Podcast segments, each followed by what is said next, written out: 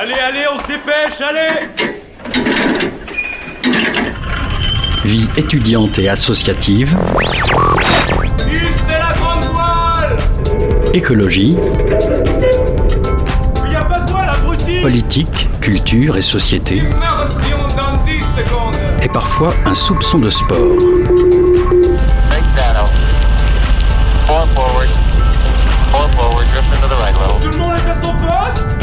Du lundi au jeudi, 18h-19h, le sous-marin, la quasi quotidienne d'infos de Radio Campus Angers.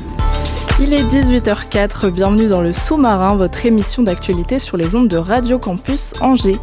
Au programme de ce soir, en première partie d'émission, on reçoit Yves Ducoté, docteur en études anglophones. Dans le cadre du mois du genre, il va présenter deux conférences sur l'écologie et le féminisme dans le film Mad Max et dans l'œuvre de Miyazaki. En deuxième partie d'émission, on accueille Émilie Goupil pour parler de son travail de clown dans le centre euh, culturel Jean Carmet. Comme tous les lundis, on aura le plaisir de recevoir Anne-Lise et Hermine pour leur chronique. Radio Campus en immersion dans le sous-marin, on est parti pour une heure ce soir.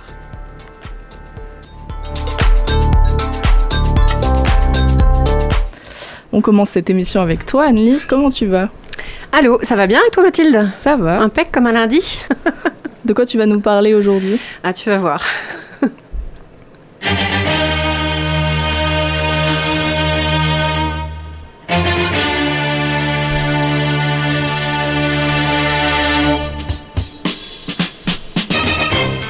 D'un thème d'actualité puisque le 8 mars, hein, c'est la journée internationale des femmes. Et ce soir, j'avais envie de nous questionner. Qu'est-ce qui fait qu'une fille s'auto-censure? Par exemple, on voit souvent en entreprise les garçons demander facilement une augmentation, pendant que les filles estiment souvent qu'elles ne la méritent pas. Allez les filles, ce soir, on tombe les interdits qu'on se met toute seule. L'autocensure professionnelle est reconnue comme étant un des facteurs explicatifs des inégalités professionnelles entre les femmes et les hommes, impactant notamment des choix de métiers genrés. Là, je vous invite à aller voir du côté de Falcoz en 2017 et Vouillot en 2014. Une moindre rémunération, Dupré et Mouillet et Moulet l'ont montré en 2015, et un accès difficile aux promotions. Aveman et Beresford en 2011. Les écrits évoquant la notion d'autocensure professionnelle la décrivent comme un processus complexe qui s'initie dès l'école, insidieusement, pour produire des effets des années après sur les choix d'orientation des femmes, puis sur leurs choix professionnels et de carrière. Alors Pascal Borel et Richard Soparno en 2020 proposent de l'appréhender comme un construit à deux composantes, l'autolimitation et le poids de l'autorité à travers une revue de littérature menée dans plusieurs disciplines, en sciences de gestion, en économie, en sociologie, en psychologie et en psychologie sociale. Ils déconstruisent la prétendue responsabilité des femmes face aux inégalités professionnelles, tout en renforçant la nécessité de lutter contre les stéréotypes genrés. Euh, donc si je comprends bien, pardon, ces, deux composantes euh, font que les femmes s'auto-interdisent. S'auto-limite, oui. Les femmes, en fait, euh, chez les femmes, c'est em- c'est s'empêcher de... En fait, le, je vais y arriver. L'auto-limitation professionnelle, chez les femmes, c'est s'empêcher de dire, de décider ou de faire. Faut que tu mettes un peu Mathilde. D'abord parce qu'elles ont souvent une évaluation biaisée de leurs compétences, elles se sous-estiment, et les hommes les sous-estiment aussi, mais aussi par leur manque de disponibilité réelle ou supposée que les femmes s'auto-limitent. C'est aussi par leur manque de disponibilité réelle ou supposée. On sait que les femmes assurent deux tiers des travaux à la maison, ou même le support parental, ce qui fait qu'elles intègrent souvent cela pour rechercher par exemple un emploi qui va correspondre, et donc par définition choisir un emploi, plutôt précaire ou une carrière en conséquence. Nos auteurs soulignent également une culpabilité des femmes à ce qui pourrait leur paraître délaisser leur rôle familial. Bon, mais tout ça, c'est la conséquence de tout ce qu'on a intériorisé. Je ne sais pas si tu te souviens, Mathilde, j'en ai parlé il y a quelque temps, l'inconscient collectif. En gros, quand elles performent dans leur boulot, les femmes sont taxées de carriéristes, les hommes, eux, sont encouragés, donc forcément, bah, elles développent un jugement négatif à l'égard de l'ambition qu'elles pourraient avoir. Et tu, tu, pardon. tu parlais également du, du poids de l'autorité. Oui, l'autocensure existe aussi en partie parce que une censure présumée par euh, une autorité est anticipée. Je m'explique. Les comportements d'autolimitation des femmes semblent pouvoir être considérés comme implicitement dictés par ce que représente à leurs yeux la figure d'autorité de la structure dans laquelle elles sont, exerçant un pouvoir silencieux, réel ou illusoire. Cela peut être dans l'entreprise, mais aussi dans son milieu social, familial. Cette autorité va clairement, d'après les études, influencer les choix des femmes dans leur orientation ou leur choix de carrière professionnelle. Poète Lydia. La Cour approuve le recours à l'encontre de Mademoiselle Poète et déclare nulle et non avenue son inscription à l'ordre des avocats de la ville de Turin. Tu ne peux aucunement exercer. Je le sais. C'est pour cela que je te propose de devenir ton assistante. Non, les femmes ne doivent pas s'occuper des questions légales. Donc là, c'est une inspiration du week-end. hein. Lydia Poète, c'est une, mini-série sur Netflix qui euh, raconte l'histoire de la première avocate italienne. Courresi, c'est génial. Donc si je comprends bien, ces deux composantes font que les femmes s'auto-interdisent. Disons qu'elle caractérise effectivement ces deux, composantes, euh, ces deux composantes, l'autocensure professionnelle des femmes, mais ce que dénoncent surtout nos deux auteurs du jour, c'est que l'inégalité ou la discrimination professionnelle et cette autocensure s'auto-alimentent réciproquement dans une dynamique pernicieuse qui conduit à les rendre responsables de ce qu'elles subissent. C'est la faute des femmes, si elles n'ont pas de carrière brillante ou si elles sont bloquées à la maison. Mais les décisions prises par les femmes les conduisant à s'autocensurer sont en réalité déterminées par la pression qu'elles subissent au travers des figures d'autorité, elles-mêmes façonnées par les stéréotypes de genre et les relations sociales hiérarchisées. Qu'est-ce qu'on fait alors dans ces cas-là? Eh bien, il faut lutter à tous les niveaux contre les stéréotypes et la discrimination. Pour lutter contre les mécanismes d'autocensure, une sensibilisation de la société dans tout son ensemble est nécessaire. Il est important que tout le monde s'y mette. Et aujourd'hui, je voudrais mettre en lumière une super action près de chez nous, puisqu'elle a été créée par l'école Audencia à Nantes, et plus précisément la chaire Impact Positif d'Audencia, qui s'est associée au réseau des femmes et aux acteurs de la métropole nantaise, mais c'est également le, elle intervient également sur le 49, hein, pour proposer un module d'accompagnement gratuit de 3 heures en collectif. Il s'agit de Nego Training, animé par des experts de l'égalité professionnelle, qui sont également des membres de la société civile, hein, des DRH, des dirigeants, des salariés, euh, des syndicats salariés. Ces ateliers donnent aux femmes les clés d'une négociation réussie et surtout les encouragent à s'évaluer correctement, à ne pas se sous-estimer. Vous trouverez toutes les infos sur negotraining.org. Et puis bah, tout simplement, les filles, cessons de nous excuser d'avoir des qualités. Marchons la tête haute et parlons fort. Who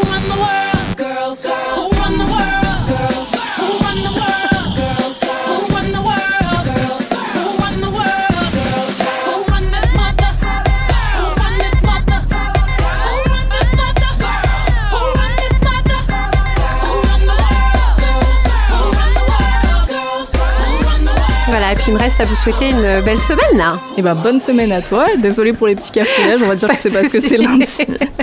Merci. À bientôt. 18h-19h, le sous-marin sur Radio Campus Angers.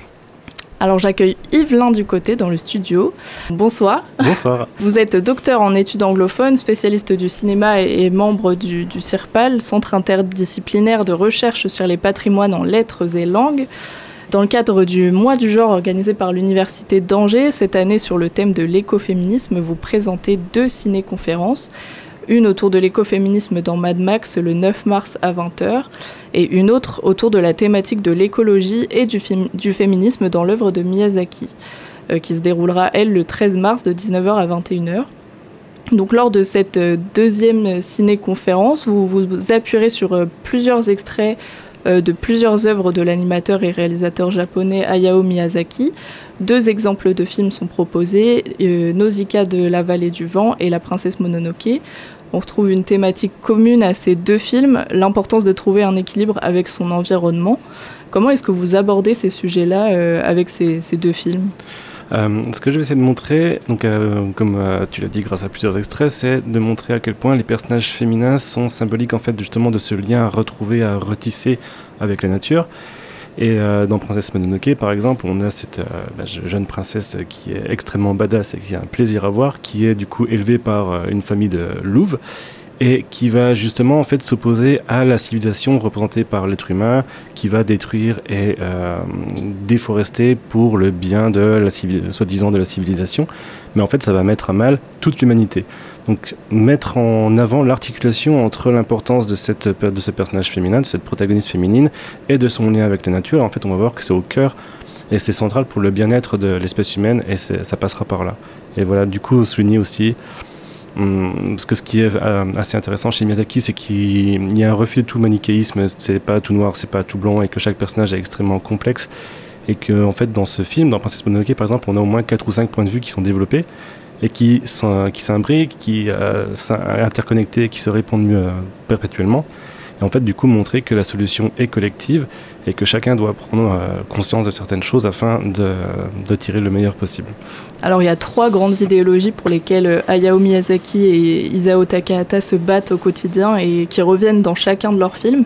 Euh, D'abord l'écologie, le féminisme et le pacifisme. Mhm. À vos yeux, c'est quoi le film qui représente le mieux ces revendications-là? Alors, encore une fois, bah, du coup, je vais me répéter. J'aurais dû euh, commencer par Nausicaa, mais c'est euh, c'est vraiment Princesse Mononoke qui va montrer tout ça. Parce qu'on a ce, euh, le personnage masculin qui est victime d'une malédiction et en, fait, il pourrait sombrer dans la violence, dans la vengeance la plus froide et la plus colérique possible. Mais en fait, il va essayer de lutter contre justement cette violence pour montrer que il va justement être le trait d'union entre différents euh, aspects de la civilisation et il va essayer de montrer que ce n'est pas par la violence qu'on va régler tous les problèmes. Et il y a un autre film peut-être qui va montrer un peu tout ça, c'est Le vent se lève, son dernier en date, euh, qui est en partie autobio- autobiographique, donc c'est pas, pas autobiographique pardon, mais c'est euh, une histoire vraie d'un concepteur d'avions qui a euh, conçu les avions qui servaient aux kamikazes japonais pendant Mhm. la Seconde Guerre mondiale, en fait qui s'est rendu compte de l'horreur de ce qu'il a construit. Et en fait, dans ce film, euh, c'est un éloge de la nature par la hum, retranscription à l'écran et par justement par l'art de Miyazaki de retranscrire le vent, l'élément naturel du vent. Et c'est vraiment par cet éloge de euh, cet euh, élément naturel qu'on va qui va essayer de souligner justement l'importance du pacifisme et la prise de conscience de son personnage euh, qui a des fins aussi personnelles derrière. Et il y a, les deux films euh, Pogno sur la falaise ou Le voyage de Chihiro, par exemple, qui ont une thématique commune, c'est la, dénonciation de, la pollution marine et fluviale qui est, représentée. Surtout, euh, oui, surtout dans Pogno sur la falaise, qui a, a priori euh, serait peut-être le, film de Miyazaki le plus euh, enfantin ou le plus euh, à destination d'un public plus jeune, mais qui, comme dans tous les films de Miyazaki, a un message beaucoup plus profond et beaucoup plus euh, intéressant. Et là, oui, justement, avec la représentation de cette mer, euh, la mer de Pogno, euh, qui est une euh, espèce hybride de la mer qui est pleine de pouvoir et qui va justement montrer l'importance de prendre soin de cet environnement naturel euh, et qui est indispensable. On voit aussi le père qui peste contre Oui. les humains. euh, Oui, continuellement, oui. Euh, Il y a aussi, de- bah, on voit, on voit Pogno aussi dans, dans l'océan qui se prend, euh, qui reste coincé dans un bocal et puis qui, qui se prend une montagne de déchets. euh, Mm. C'est fou. Euh, donc le, Japon, c'est un pays qui rencontre euh, de nombreuses catastrophes naturelles. On imagine bien que leur rapport à la nature et, aux questions environnementales sont aussi différentes euh, à celles que l'on connaît ici, en partie à cause de, cette raison-là. Comment est-ce que ça influence leur manière de traiter ces questions-là, et notamment dans les films de Miyazaki? Alors là, je ne saurais pas répondre avec précision, mais si euh, ils sont euh, certes du coup euh, victimes de beaucoup d'éléments naturels, mais aussi de crises industrielles, notamment les crises nucléaires avec Fukushima par exemple, et qui provoquent du coup des, des, des catastrophes naturelles. Donc justement, peut-être ce qui est souligné chez Miyazaki, c'est l'importance, c'est l'impact en fait que l'humain laisse sur la planète et sur l'environnement, et justement à travers ces films, il essaie de faire euh, comprendre aux spectateurs une petite prise de conscience que le moindre de nos gestes a un impact vraiment euh, fort sur l'environnement et c'est après l'effet papillon qui se développe un peu aussi dans ces films. Il y a aussi une critique du, du capitalisme qui transparaît dans l'œuvre globale de, de Miyazaki. Je pense aux, aux parents de Chihiro, par exemple, qui, qui sont transformés au- en cochons au tout début du Oui. film. Une, une scène un peu traumatique d'ailleurs, hein. Moi, je l'ai vu un peu trop jeune cette, film, cette scène où les parents se transforment en, en cochons. Euh, oui, alors la, dénonciation du capitalisme chez Miyazaki, elle est euh, pareil à peu près dans tous ses films. Et encore une fois, c'est euh, peut-être au-delà encore de Shihiro, c'est Princesse Mononoke où on a justement la, reine d'un comté qui va essayer de déforester tout pour avoir une exploitation minière de fer et pour essayer de développer la technique et justement une question de marchandage et de développement du capitalisme. Et en fait, ça fait, référence à un autre euh, mouvement qui n'est pas japonais, mais c'est un mouvement européen. Européen, c'est le mouvement des, euh, des enclosures en anglais, où euh, à partir du XIIe siècle, encore plus au XVIIe, XVIIIe siècle, avant les champs étaient des partages communs, c'était des communautés agricoles où tout le monde travaillait pour le bien de la communauté. Et à partir du XVIe, XVIIe, XVIIIe siècle, on a commencé à mettre des clôtures et à parceler justement ces champs. Et Marx disait que c'était le début du capitalisme, en fait, où on a où euh, justement là c'était plus euh, communautaire, c'était un, euh, propriétaire qui faisait pour son bien à lui. Et du coup ça c'est la naissance du capitalisme et c'est exactement ce qui est retranscrit dans Princesse Mononoke par exemple.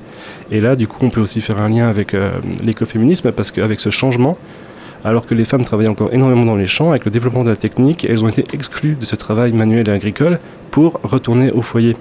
Et donc là, on voit vraiment l'interaction entre les deux, euh, les deux pans euh, chez Miyazaki. Alors, vous, vous parlez de l'écoféminisme. On le rappelle, le courant écoféministe consiste à penser qu'il existe des, des similitudes entre le système de domination et d'oppression entre euh, les hommes et les femmes et le, et le système de surexploitation de, de la nature par les humains.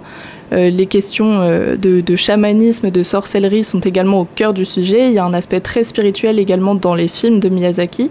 Euh, la nature est souvent personnifiée. C'est le lien qu'on pourrait faire entre, entre éco- écoféminisme et ces films, ces films-là. Euh, oui, je pense. euh, on a justement, euh, c'est un, peu, c'est un peu l'écoféminisme de la théoricienne et philosophe et qui se revendique sorcière Starhawk, une théori- théoricienne américaine, qui cite, je, me permets de la citer, la magie, c'est changer les consciences et imaginer un monde nouveau, juste et respectueux de la nature. Et en fait, je pense qu'on pourrait pas résumer mieux certaines œuvres de Miyazaki. Donc, c'est vraiment là qu'on retrouve justement le lien qu'il faut retisser. Euh, il y a un autre ouvrage de l'écoféminisme très célèbre qui s'appelle Reclaim, qui veut dire euh, se réapproprier, récupérer, récupérer la terre qui nous a été volée et récupérer les droits et les libertés qui nous ont été volés pour les femmes aussi. Donc c'est là qu'on a l'articulation et on a beaucoup de personnages euh, naturels et féminins dans Miyazaki qui, re- euh, qui représentent justement ce lien double entre écologie et féminisme. Les- lesquels? Euh, bah, je pense à la Louve de Princesse Mononoke par exemple, ou la mère de Ponyo aussi, qui est un symbole parfait entre ces deux, euh, ces, ces deux courants de pensée euh, très importants. Euh, alors les personnages principaux de- des films d'Hayao Miya- Miyazaki pardon, sont très fréquemment des, des femmes. Euh, je pense à Nausicaa, Mononoke, Ponyo, Chihiro, Kiki euh, et j'en passe. Ce qu'il y a de fort dans, dans l'arrivée des films de Miyazaki c'est- et de ces personnages féminins au centre de, de l'histoire, c'est qu'elles dénotent complètement euh, avec ce qu'on a l'habitude de voir à ce moment-là. Au Japon, au moment où sort Nausicaa en 1984, les femmes ont l'habitude d'être représentées comme des objets sexuels, comme Mhm. étant euh, soumises à leur mari. Euh, Nausicaa de la vallée du vent, c'est la première fois que- qu'un film destiné au grand public présente une telle héroïne. Est-ce qu'on peut parler d'un bouleversement? Est-ce que, euh, est-ce que ça a entraîné une nouvelle représentation de la femme héroïne dans les, dans les animés? D'un bouleversement, ça c'est sûr et certain. Et euh, comme tu l'as dit, les personnages féminins sont euh, déjà ils sont non sexués. Enfin, il n'y a aucune accentuation sur leur euh, caractère féminin. Et surtout, c'est des personnages qui sont actifs. Alors que dans l'histoire du, cinéma, en gros, les personnages féminins sont des personnages passifs qui sont juste là pour être contemplés et pour être admirés. Alors que c'est absolument pas le cas dans les films de Miyazaki. Et quand euh, un personnage féminin, on lui dit de rester, de ne rien faire, c'est impossible. Il y a toujours une réaction euh, viscérale de sa part et qui, qui fait du bien à voir. Je pense à. euh, alors, c'est pas le personnage principal, mais c'est Fio dans Porco Rosso. Euh, du coup, on a le personnage principal euh, de- du cochon aviateur, bon, une histoire folle aussi, et euh, qui est accompagné justement de la jeune Fio, euh, qui est une génie de la conception d'avions. Et il lui dit non, non, tu, tu peux pas me suivre, etc. Et sa réaction est non, je, je suis, je suis une grande personne, tu me laisses faire ce que je veux, je n'ai pas besoin de toi. Et euh, ça fait du bien de voir ces personnages-là où, pareil, elle remet en Ouais, place toute une bande de, de pirates de l'air, et elle se fait respecter par toutes et tous. Donc oui, un, un vrai euh, bouleversement. Et autre chose qui est vraiment fascinant et qui est intéressant dans ce bouleversement chez les œuvres de Miyazaki, c'est que quand il y a une relation entre personnage masculin et personnage féminin, c'est pas le personnage masculin qui vient comme sauveur du personnage féminin. C'est vraiment une. euh, ils sont sur le même pied d'égalité. Et c'est vraiment une euh, relation horizontale qui se passe entre eux. Et en plus, ce qui est bien, c'est qu'on n'a jamais de romance ou presque. Euh, À la fin de Princesse Mononoke, alors on aurait pu, on pourrait s'attendre à une romance entre les deux personnages, et non. Et c'est bien, et c'est logique, et c'est au moins il ne, il ne succombe pas justement à cette euh, espèce euh, de, loi du cinéma qu'il faut qu'il y ait une romance à la fin. Et voilà, ça c'est autre chose qui est vraiment bénéfique dans sa représentation des personnages féminins. Alors j'aimerais qu'on s'attarde un instant sur euh, ces femmes justement qui sont représentées dans La Princesse Mononoke, sortie en 1997. Elles sont toutes courageuses, intelligentes, indépendantes, elles se moquent des hommes constamment, Euh, elles sont en charge de lourdes, de lourdes tâches physiques. Euh, la figure de Dame Eboshi, qui dirige le village des forges, est également épatante. Elle donne sa chance à d'anciennes prostituées, euh, elle aide des lépreux et elle est la figure même de la femme euh, charismatique. Pour autant, elle est l'antithèse de l'écologie. Mais justement, c'est ce que je disais, c'est qu'il y a un refus de tout manichéisme, et en fait, les personnages féminins ne sont pas linéaires et plats, c'est des personnages qui sont complexes. Et Dame Eboshi, Ça fait plusieurs fois que je vois Princesse Mononoke et je suis incapable de me faire un avis sur ce personnage. Est-ce que je l'aime, est-ce que je la déteste? Je ne Mhm. sais pas. Mais en tout cas, elle est fascinante. Et à partir du moment où on a un personnage féminin fascinant, c'est déjà quelque chose, c'est déjà une réussite, c'est déjà une prouesse, et c'est déjà très important. Mais oui, elle est vraiment. euh, euh, au-delà encore, en- au-delà euh, de Dame Eboshi, il y a justement les anciennes prostituées qui euh, sont les dernières à, à résister dans le village alors que le village est assailli et qu'elles se moquent ouvertement euh, des, euh, des, des- des assaillants et avec une gouaille, avec une, des blagues et ça fait pareil, c'est libérateur et ça fait du bien de voir ces personnages féminins là qui refusent tout asservissement. Mais justement, dans ce film, en fait, les hommes sont pas représentés euh, très intelligents, ils sont tous euh, un peu imbéciles, Oh, et il y a uniquement euh, les femmes qui sont Mm. intelligentes et. Bah, le- justement, le mari d'une des prostituées euh, qui revient au village et qui a survécu, euh, il n'y a aucune joie, enfin, il y a de la joie de le retrouver, mais elle dit Ah, au moins, si, euh, si, euh, si tu étais mort, j'aurais pu me retrouver un vrai mari intelligent. et euh, voilà, donc oui, ils sont vraiment, à part le personnage, euh, le héros qui, est, euh, qui, a, qui subit la malédiction. Oui, non, tous les personnages masculins sont euh, ridiculisés, mais comme beaucoup euh, d'autres personnages, le père dans, dans par exemple, est aussi euh, ridicule au début. Donc euh, oui, il y, a une- il y a cette dimension-là. Euh, pour faire un, un lien avec euh, l'autre ciné-débat que vous présentez, l'œuvre de Miyazaki et Mad Max ont tous deux un caractère euh, dystopique. Mhm. On voit clairement les conséquences du comportement, du comportement humain sur la nature.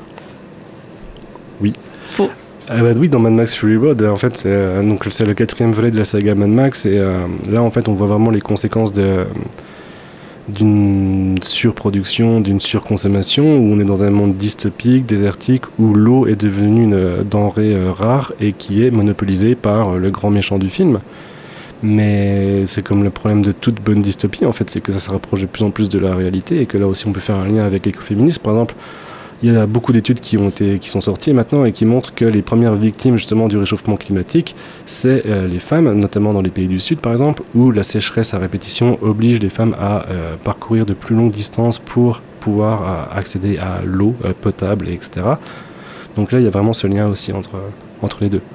Alors pour la conférence sur euh, l'œuvre de Miyazaki, vous parlez d'écologie et de féminisme, et pour celle sur Mad Max, euh, c'est le terme d'écoféminisme qui est, qui est analysé. Ouais. Euh, quelle différence vous faites entre ces, ces termes-là et pourquoi avoir distingué euh, ces termes pour chaque conférence? Alors, euh, pour la conférence de Miyazaki, ce n'est pas mon choix. Euh, moi, j'étais. euh, et, si c'est si c'est l'intitulé, moi, je parlerai d'écoféminisme dedans.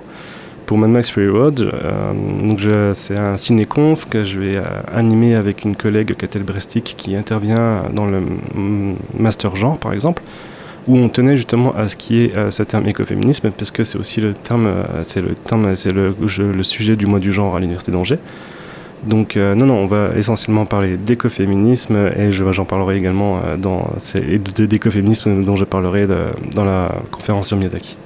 D'accord, et bah merci d'avoir répondu à mes questions. Mais de rien, c'était un plaisir. je, je rappelle les dates des deux ciné-conférences qui auront lieu les 9 et 13 mars au 400 coups et à la parenthèse, Oui, c'est ça? exactement. Et bah restez bien à l'écoute du Merci 103 beaucoup. FM, on se laisse pour une pause musicale.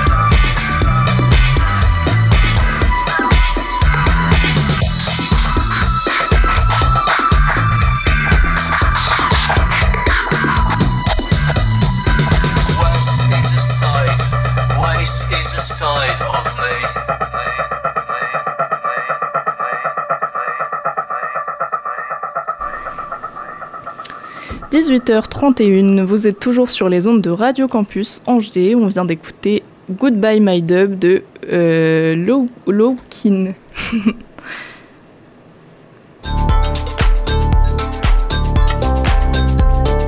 Plus tôt dans la journée, j'ai pu rencontrer Émilie Goupil. C'est un- une clown professionnelle qui travaille en collaboration avec le centre culturel Jean Carmet. Vous allez pouvoir écouter la discussion qu'on a pu partager. Alors, Émilie Goupil, bonjour. Bonjour. Euh, nous sommes ensemble au centre culturel Jean Carmet. Vous, vous êtes euh, clown et vous jouerez pour la première fois votre spectacle Envie le jeudi 9 mars, ici même, à 20h. Ça fait trois ans maintenant que vous travaillez votre spectacle. Comment vous sentez pour la représentation de jeudi?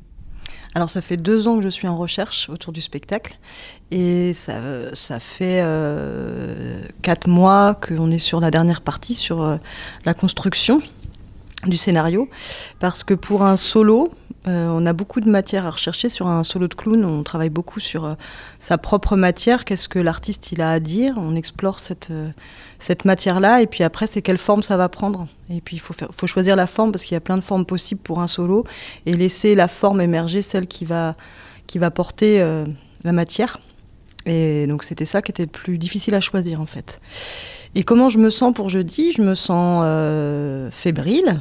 Et puis, euh, je suis joyeuse, je suis contente euh, d'aller euh, à l'aboutissement de, de ce projet, de rencontrer le public. J'ai fait quelques sorties de travail avec des spectateurs parce que c'est nécessaire pour le clown.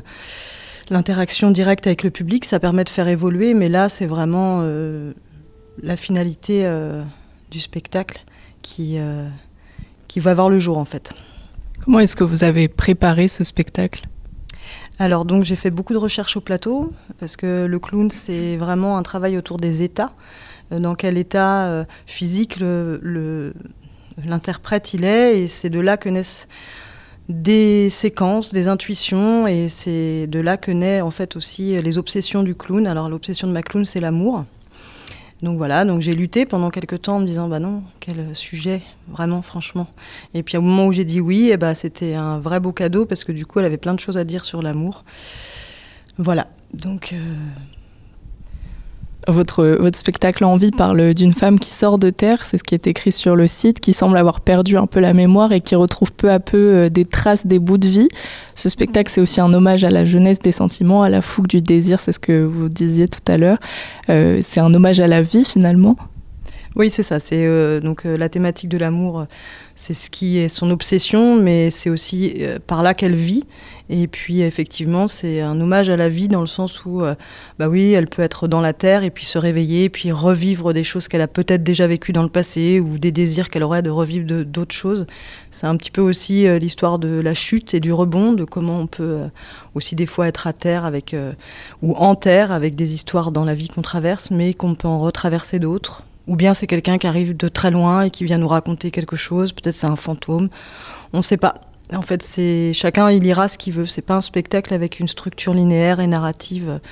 C'est un spectacle avec beaucoup d'images et de et de séquences euh, où ces états la traversent et elle les livre. euh, Elle livre son intimité pour aller vers quelque chose de plus universel parce que toutes ces histoires, on les traverse tous, euh, soit en histoire d'amour, soit en absence d'amour. Et qu'est-ce que ça nous fait aussi Comment ça nous rend vivants et comment des fois ça peut nous rendre euh, moins vivants. Le personnage de clown euh, a beaucoup changé ces dernières années. L'humour euh, tarte à la crème qu'il représentait avant n'est plus tellement actuel. C'est quoi le, le clown du 21e siècle selon vous? Alors, le clown tarte à la crème existe toujours et c'est très bien qu'il existe toujours parce que c'est vraiment de là qu'est né aussi euh, le clown d'aujourd'hui. Le clown, c'est un être euh, au 21e siècle, ça continue à être euh, l'être qui ne doit pas être là où il est, qui ne devrait pas dire ce qu'il doit, ce qu'il dit, qui fait tout pour exister, mais qui n'a pas de, filtre avec les codes sociaux. C'est-à-dire que lui, ces états qu'il traverse, qu'on devrait, comment dire, qu'on devrait régenter, qu'on devrait qu'on devrait s'interdire dans la vie, lui, il ne s'interdit pas, il les vit pleinement en fait. Et c'est toutes nos pépites euh, d'humanité, d'êtres humains qui sont présentes, qu'on ne montre pas habituellement, et lui qui, s'offre la possibilité de montrer. Parce qu'il a un rapport assez euh, spontané, euh, vraiment sur le moment présent au monde, et, Voilà, c'est ce qu'on cherche quand on travaille le clown en fait. À la manière d'un enfant finalement. Et, et d'ailleurs, ce, est-ce que votre spectacle est- est visé pour les enfants ou est-ce que c'est vraiment grand public? Alors euh, le clown, c'est pas forcément euh, pour les enfants, tel qu'on l'entend ou tel qu'on l'entendait ou tel qu'on peut le voir aussi euh, dans les fêtes d'anniversaire. Ça, il y a plein de formes de clown et d'aborder le clown. Là, le spectacle en lui-même, je l'ai mis à partir de 8 ans, parce que je pense que ça peut tout à fait être visible, mais c'est pas destiné au jeune public au départ, c'est destiné au tout public, en fait, parce qu'on peut tous s'y retrouver. Il n'y a rien de traumatisant, et voilà. Mais il y a des clowns qui sont pas adaptés euh, du tout pour, euh, pour un public enfant. Voilà, ça dépend, ça dépend ce qu'il raconte, ça dépend ce qu'il ce vit dans son spectacle, quoi. Est-ce que l'humour c'est la chose qui, qui reste et qui traverse les années ou est-ce que l'humour c'est finalement euh, est finalement plus au centre du personnage du clown aujourd'hui? Alors, euh, l'humour est toujours présent dans le sens où, euh, je dirais, on peut parler d'humour, on peut parler aussi de décalage avec la réalité. Il y a toujours une forme de... Comme c'est trop, le clown est trop. Il est trop... euh, voilà, et oui, il y a de l'humour. Il y a de l'humour, il y a du décalage par rapport à ce qu'on vit nous, évidemment. Donc, dans le spectacle, il y a des séquences qui peuvent être drôles, mais euh, le clown n'est pas là que pour faire rire. Le clown, il est là pour émouvoir. Donc, euh, on peut traverser des pleurs, des, des larmes, du rire, euh, être en colère, de pas être d'accord du tout avec ce qui se passe. Le clown est là pour déclencher des émotions aussi fortes. Voilà. Donc le rire en fait partie, mais euh, il y a des, par exemple, il y a des spectacles de clowns burlesques qui sont vraiment sur le rire, Euh, sur un clown aussi physique ou des choses comme ça, euh, Charlie Chaplin ou Buster Keaton, des gens comme ça, ou des Pierre Richard qui sont aussi des clowns. Et puis voilà, dans le clown du, comme vous dites, du 21e siècle, eh ben, c'est plutôt, oui, je dirais, un petit peu tous les, tout ce qui traverse les êtres humains. Donc euh, il n'y a pas que de l'humour, mais il y a toujours effectivement euh, un trop. Donc le trop vient amener peut-être du rire, oui, toujours, quelque part. On associe évidemment le, clown au, cirque généralement, mais vous, vous apparaissez en, seul sur scène. Qu'est-ce que ça change par exemple par rapport à un clown qui serait euh, dans une troupe de cirque? Alors, euh, le clown, en fait, les clowns, euh, ils étaient les, euh, c'était les, les acrobates du cirque il y a très longtemps qui ne pouvaient plus, en fait, euh, physiquement, en fait, faire les acrobaties, etc., ou la discipline circassienne. Et du coup, c'était en fin de carrière qu'ils devenaient, qu'ils devenaient clowns. Voilà, puis ils faisaient les intermèdes souvent, des choses comme ça. La différence avec le cirque aujourd'hui, c'est que je pense que peut-être que nous, en- enfin moi en tant qu'artiste, je parlais que de moi, euh, s'emparer du clown, c'est une manière de vraiment raconter euh, euh, mon univers artistique par ce biais-là, parce que c'est un, biais où, on va aller chercher à dans les profondeurs aussi de ce qu'on a à raconter en fait. C'est une manière de pas comment dire, de pas édulcorer ce que c'est que la vie, parce que dans Envie, il y a vraiment la vie pour moi dedans, c'est-à-dire aller dans toutes nos dans toutes nos failles, dans tous nos plaisirs, dans toutes nos joies, mais voilà. Et pour moi, euh, le clown permet ça en fait. Donc par rapport à un clown de cirque, on n'est pas sur euh, une performance forcément, euh, comment dire, physique ou une situation burlesque. On est sur des états, des états d'être des états d'être humain et après la forme que ça prend. Moi, mon, physique, mon spectacle est assez physique aussi. Et ce que je disais, donc non narratif. Mais euh, voilà, chaque clown va avoir son univers et va avoir sa façon de l'aborder. Si vous voyez d'autres spectacles de clowns euh, contemporains, on va dire, au jour d'aujourd'hui, c'est vraiment marqué d'un univers pour chaque personne, quoi, pour chaque artiste. Justement, euh, comment, comment est-ce que vous nourrissez, vous, ou de quoi est inspiré votre personnage scénique? Alors, il est inspiré de tout ce que j'ai dû traverser dans ma vie ou de tout ce que d'autres ont traversé et que des fois, bah, ça nous traverse nous. Et en fait, c'est des matières qui émergent quand on est au plateau, quand on est en état de travail, il y a des matières qui émergent. Et à partir de ces matières-là, on tire un fil. Donc moi, j'ai pu conscientiser que c'était l'amour qui l'a traversé à ce moment-là, c'est des obsessions qui reviennent, et après on travaille dessus. Donc on va retourner chercher dans ces endroits-là, essayer de pousser ces choses-là, de quoi ça parle, est-ce qu'on parle des clichés autour de l'amour, est-ce qu'on parle des ruptures, est-ce qu'on parle des rencontres, est-ce qu'on parle de tout ça, donc on va chercher une matière, mais en clown on ne peut pas avoir des idées. Euh, si on, on veut imposer une idée au clown, c'est pas, hum, c'est pas organique pour lui. Donc il va pas pouvoir s'en emparer en fait. C'est-à-dire qu'il faut laisser émerger quelque chose qui est de l'ordre plus d'une intuition physique aussi et d'un état euh, émotionnel qui va être là et après ça sort et après il faut construire. C'est-à-dire qu'on se retrouve avec plein de morceaux et puis on doit faire le pulse. Donc, euh, et décider de faire des choix à l'intérieur de Spulls. Et comment est-ce que vous occupez la scène en étant seul? Est-ce qu'il y a un décor ou est-ce que c'est votre corps et votre voix seule qui occupent euh, l'espace scénique? Alors euh, la Terre euh, occupe l'espace scénique, qui est sa matière, ce qui permet d'être dans un endroit qui n'est pas forcément défini, qui laisse de la place à l'imaginaire aussi du spectateur.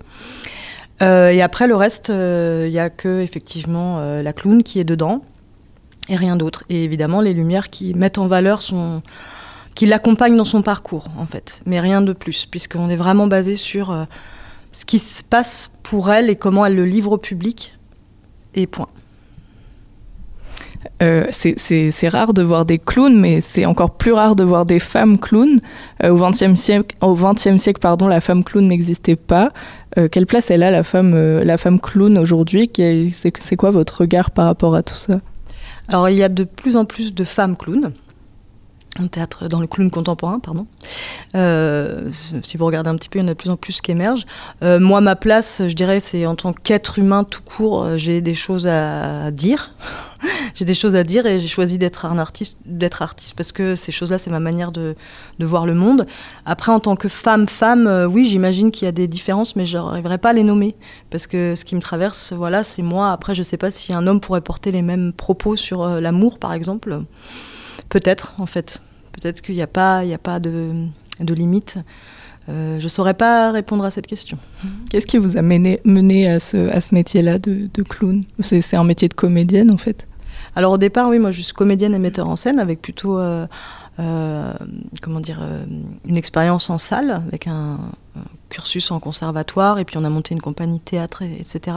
Mais le clown a toujours fait partie de mon parcours, c'est-à-dire que j'ai toujours euh, fait des stages, je me suis toujours formée au clown tout le long de mon parcours, et puis il y a six ans, euh, ça s'est imposé comme, étant, euh, je veux dire, le vecteur de ce que j'avais à, à vivre artistiquement, et ça m'a pris d'un coup très très fort, et je n'ai pas lâché cette chose-là parce qu'elle était très importante en fait. Donc c'était découvrir à la fois euh, ce que c'est que pratiquer du clown euh, et puis aussi euh, rentrer dans un solo qui est encore une autre chose et dans un solo de clown qui est encore une autre chose. Donc c'était beaucoup beaucoup de découvertes. Mm. Merci beaucoup, Émilie Goupil, d'être passée sur les ondes de Radio Campus Angers. Merci beaucoup à vous. Vous écoutez le sous-marin sur les ondes du 103 FM. On se laisse quelques minutes pour une pause musicale.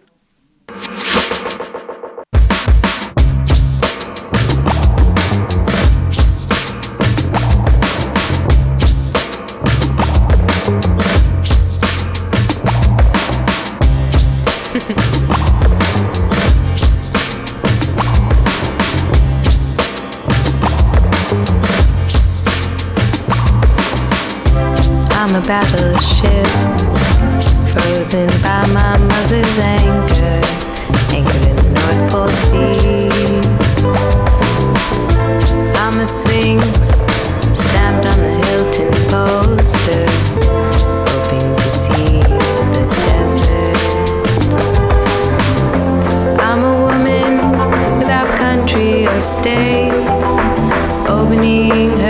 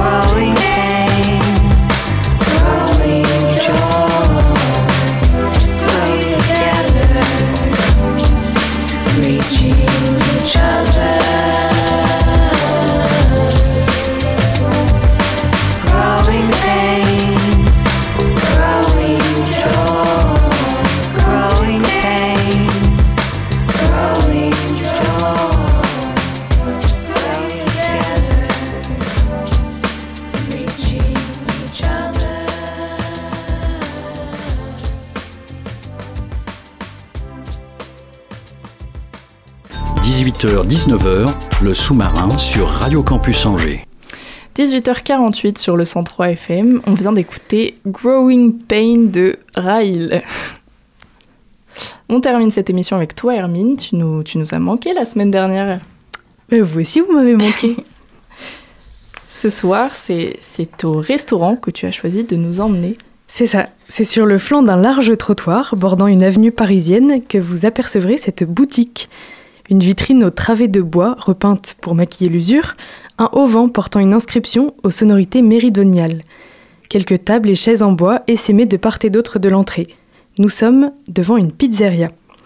L'endroit semble calme, loin du luxe tapageur des institutions parisiennes. Ici, pas de serveurs endimanchés, pas de menus encadrés de dorures et nulle trace d'une possible citation dans les pages d'un guide renommé. Rien qu'une fraîche simplicité. La porte, légèrement dégondée, baille et ne se ferme pas complètement.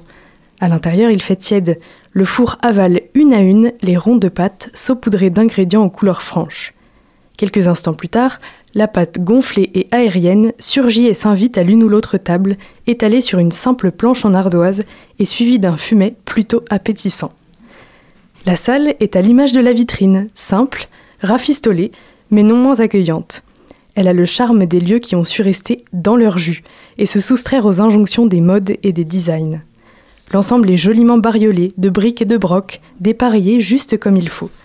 Des tables carrées aux pieds de fer forgé et aux plateaux ornés de motifs bleu azur, des chaises en paille, en bois ou en plastique, du lino imitation mosaïque au sol, quelques impressions sur toile de mauvaise qualité, des lambris repeints et un paillasson qui bat de l'aile. Seule l'abondante lumière qui traverse les vitres unifie le décor et lui donne une brillance. Et les pizzas alors dans tout ça J'y viens. Avant d'atterrir sur les tables, les plats généreux et légers passent entre les mains d'une sorte de géant affairé derrière un haut comptoir. Un profil qui évoque celui de Grou, le fameux personnage de Moi moche et méchant. Lorsqu'elle se déplace, cette silhouette imposante semble presque s'excuser. Tête baissée, regard effacé derrière de profondes lunettes, il prend les commandes. Ses pupilles sont empreintes d'une certaine timidité. Puis il retourne se tapir derrière son comptoir. Un peu de farine vole en nuages dans l'air. De loin, on distingue un cendrier fumant. Les normes habituelles ne semblent pas préoccuper le géant qui enfourne puis extirpe à tour de rôle ses créations de la bouche béante du four. À la fois placide et agité, il dégage une drôle d'impression. Il revient, sert un verre de vin, qu'on ne s'inquiète pas, ce sera bientôt prêt. Puis il repart et se faufile agilement entre les tables serrées et disposées selon une logique obscure. Il rejoint la cuisine en portant à bout de bras une pile de planches. Visage rond, cheveux noirs et peau brunie, il affiche un type d'on ne sait où, du sud en tout cas. Mais comment un tel personnage a-t-il échoué ici? Il semble tout droit sorti d'un tableau et lui-même surpris de se retrouver là. Il continue néanmoins son service avec la même nonchalance, la même allure modeste et débordée.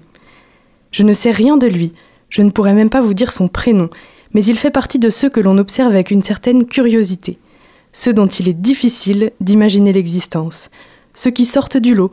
Bref, notre restaurateur est un mystère, juste aperçu, à peine croisé, et soulevant pourtant une brassée d'interrogations. Et ces questions, tu les lui as posées ou pas? Malheureusement non, mais je me plais à imaginer qui peut bien être cet individu rencontré au hasard. Tous les convives ont quitté la salle, abandonnant un monceau de croûtes de pizza et quelque part oublié. La politesse de terminer son assiette n'existe plus. Le gérant des lieux farfouille, ramasse les plats puis nous signale précautionneusement qu'il serait temps de partir. Il doit fermer pour revenir ce soir. Alors bien sûr. Merci beaucoup Hermine pour ta chronique et cette fois j'espère qu'on se retrouve la semaine prochaine. Malheureusement, l'heure tourne et le sous-marin remonte vers la surface. Merci à toutes et à tous de nous avoir, écoutés. Merci à nos invités pour leur participation. Merci à Annelise et Hermine pour leur chronique. À la technique, c'était Margot. Merci aussi à Étienne, notre programmateur musical. On se retrouve demain à 18h pour le prochain sous-marin. D'ici là, n'oubliez pas, les bonnes ondes, c'est pour tout le monde. Retrouvez le sous-marin en podcast sur toutes les plateformes et sur le www.radiocampusangers.com.